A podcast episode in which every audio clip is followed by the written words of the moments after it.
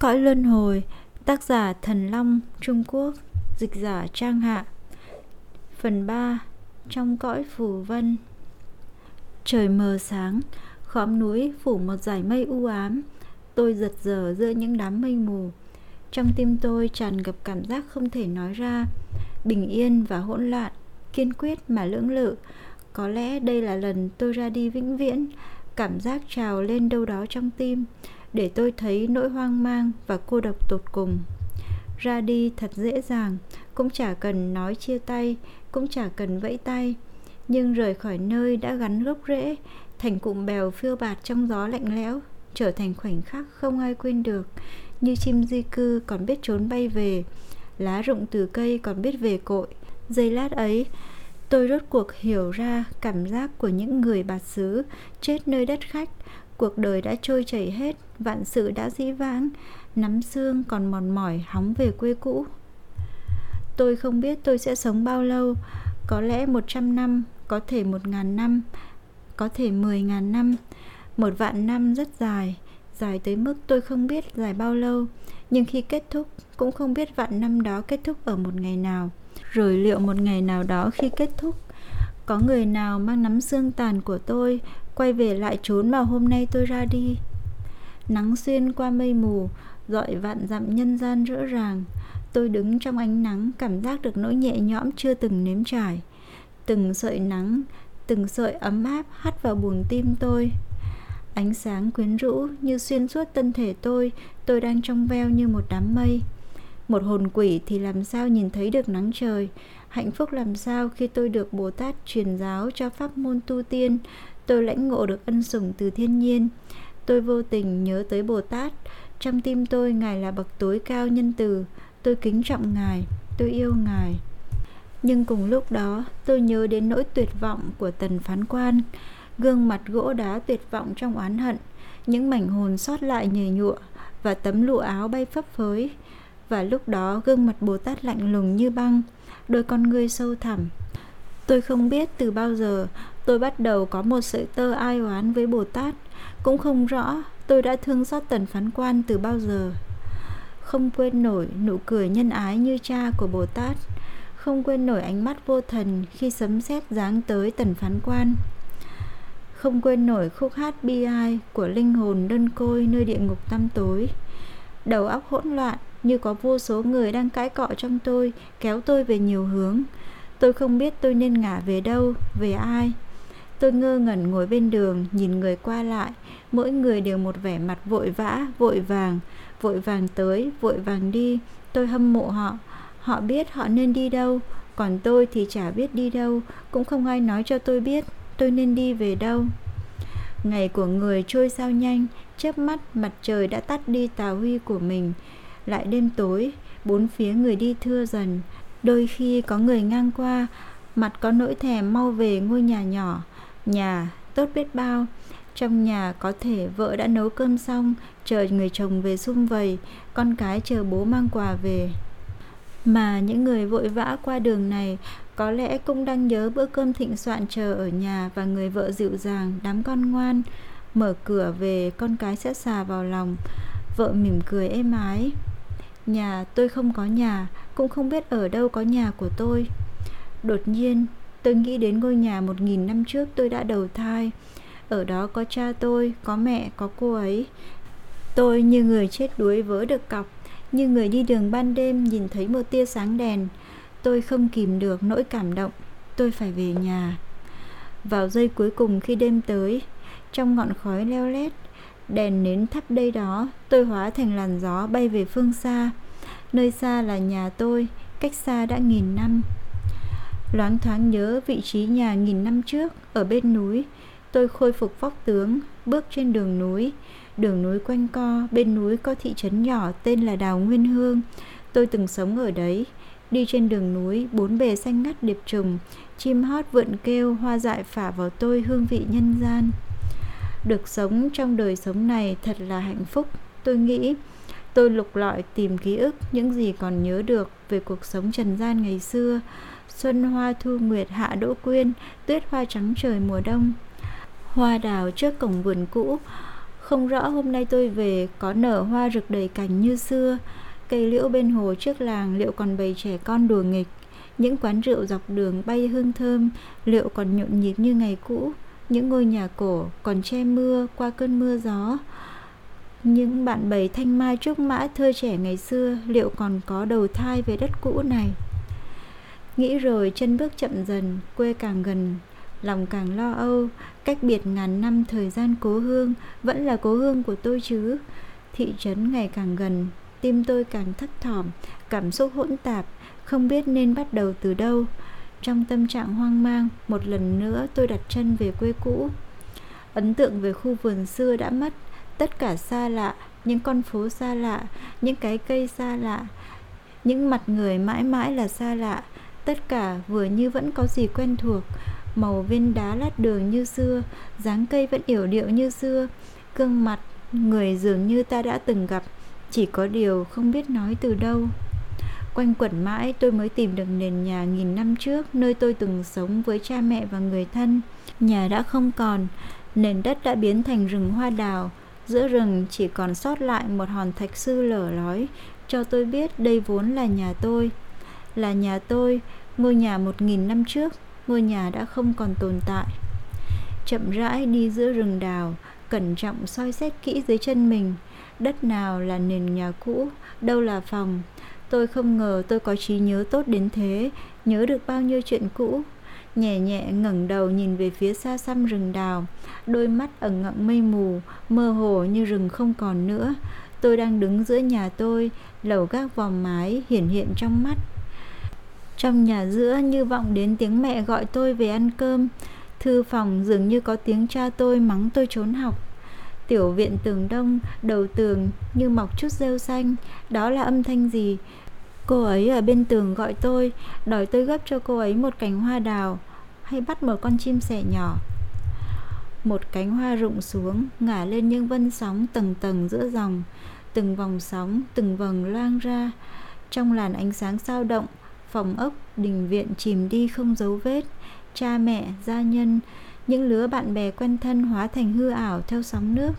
Chỉ có hoa đào như cũ, những cánh hoa bay trong gió, như mơ, như ảo như khói, như mưa, như khóc, như than. Trái tim tôi như những làn khói bay xa, phiêu dạt theo cánh hoa, phiêu bạt. Đêm tối, tôi mang bầu rượu, ngồi bên hòn đá thạch sư, nói chuyện cả đêm với đá.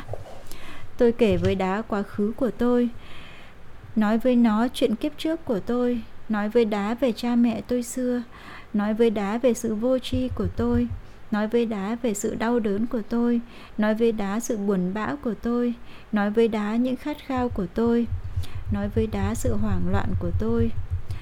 Cuối cùng, tôi đắp ba roi đất vàng bên hòn thạch sư, làm thành mộ của cha mẹ tôi và người tôi yêu, dùng chỗ rượu sót lại tế cúng linh hồn đã xa xưa của họ.